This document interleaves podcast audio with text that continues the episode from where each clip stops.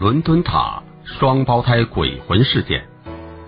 五百多年前，两名小男孩在伦敦塔准备继承英国王位和亲王位，却在塔内神秘失踪，而叔叔继承了王位。几百年后，有人修塔时发现了两具小尸骸，从此后，伦敦塔中就经常有游人似乎看到过两个小男孩的鬼魂在游荡。是幻觉还是真实？当年的两个小男孩到底遭到了什么样的厄运？这座著名的塔形建筑，官方全称是女王陛下的宫殿与城堡——伦敦塔。几个世纪前的詹姆斯一世皇帝是把伦敦塔作为皇宫居住的最后一名统治者。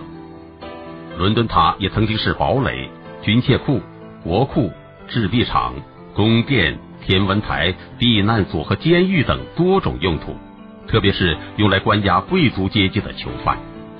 伦敦塔用来关押囚犯的这个用途，还产生了一条英文短语 “sent to the tower”，意思就是进监狱。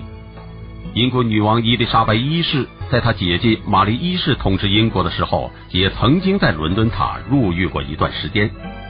伦敦塔最后一次作为监狱使用，已经是第二次世界大战时期了。当时关押的是纳粹著名战犯鲁道夫·赫斯这个魔头。后来，伦敦塔在一九八八年被列为了世界文化遗产。伦敦塔从开始建立时，就有数不清的人在城堡里丧命。在塔内的地下监牢中，有很多各种各样残酷的刑具，而城堡外的塔山则是一个家喻户晓的砍头台。从那以后，有无数的鬼魂顺理成章的成天徘徊在伦敦塔内。这座城堡似乎到现在还弥漫着很浓重的血腥气。长久以来，一直有传闻说这里有大批鬼魂经常出没的地方。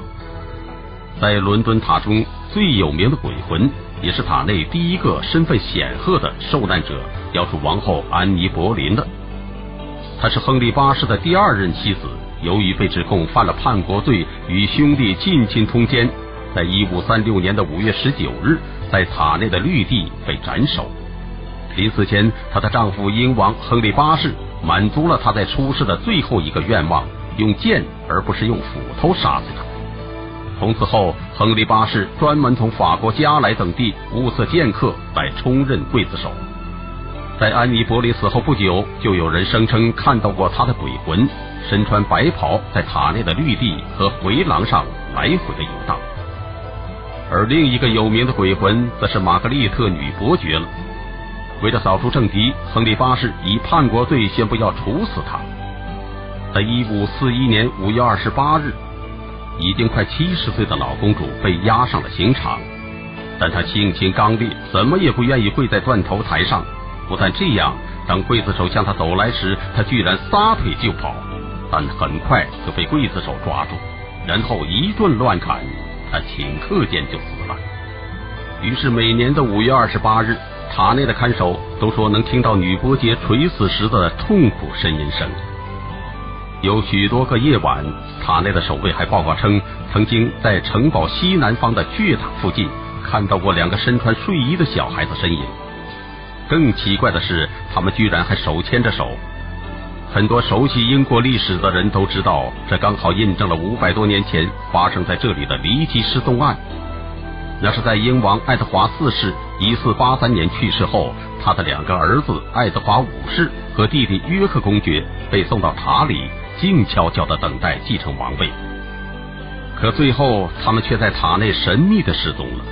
而两兄弟的叔叔，也就是他们的父王爱德华四世的弟弟查理，却成了国王。就是后世的查理三世。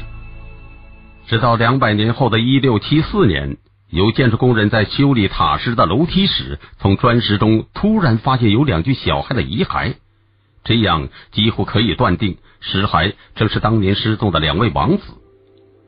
很多到塔内旅游的游客都对这种闹鬼的体验有所感觉。在伦敦塔的一些走廊和通道里，经常有人感到有一股莫名其妙的阴风袭来。而且似乎还能听到呓语般的说话声，更有甚者还曾经看到过有白花花的影子出现。难道这真是鬼魅在作祟吗？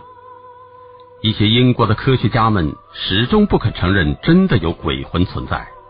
在二零零三年，赫特福郡大学的很多学者们来到了伦敦塔，他们携带着先进的物理电磁感应器，对伦敦塔内很多鬼魅频繁出没的地区进行仔细调查。虽然调查并没有什么结果，但也发现了不少很有价值的证据。首先，塔内某些地点的磁场非常强烈；另外，很多建筑的格局造成气流在通过时速度很快，而且还发生了空气在缝隙中通过时的那种啸叫声。此外，昏暗的光线在客观上对游客产生了心理的暗示。毕竟，这些报告鬼魂事件最多的人，几乎都是熟悉英国历史的伦敦本地游客。如此种种，这些科学家们得出了结论：所谓闹鬼事件，其实都是由环境造成的。那些什么鬼魂，只不过是人类大脑对这些现象的下意识的解读。这些鬼魂现象，其实应该说是磁场、寒冷的气流。再加上昏暗变幻的光线等共同造成的。经过大量的科学研究，还发现那些闹鬼的地方还经常存在着一些次声波。次声波会令人感到不安，甚至还能让火苗摇曳不定。换句话说，伦敦塔内一些地点的磁场异常、空气流动和次声波突出。再加上昏暗的光线，就会特别容易激起人体内心深处对幽闭环境的强烈恐惧感。要是再联想到几百年前塔内曾经发生过的那些血腥事件，游客们的内心就会很容易相信自己真的看到了鬼魂。很多学者都比较倾向于相信这种解释。因为虽然鬼魂的目击报告一直就没有断过，但还从来没有人拿出这些鬼魂的清楚影像资料作为证据。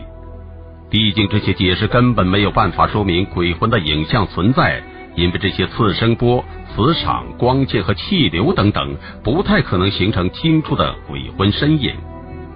伦敦塔内的鬼魂到底是真是假？也许这座高耸的古堡里封存的不仅只是英国古老的王族历史。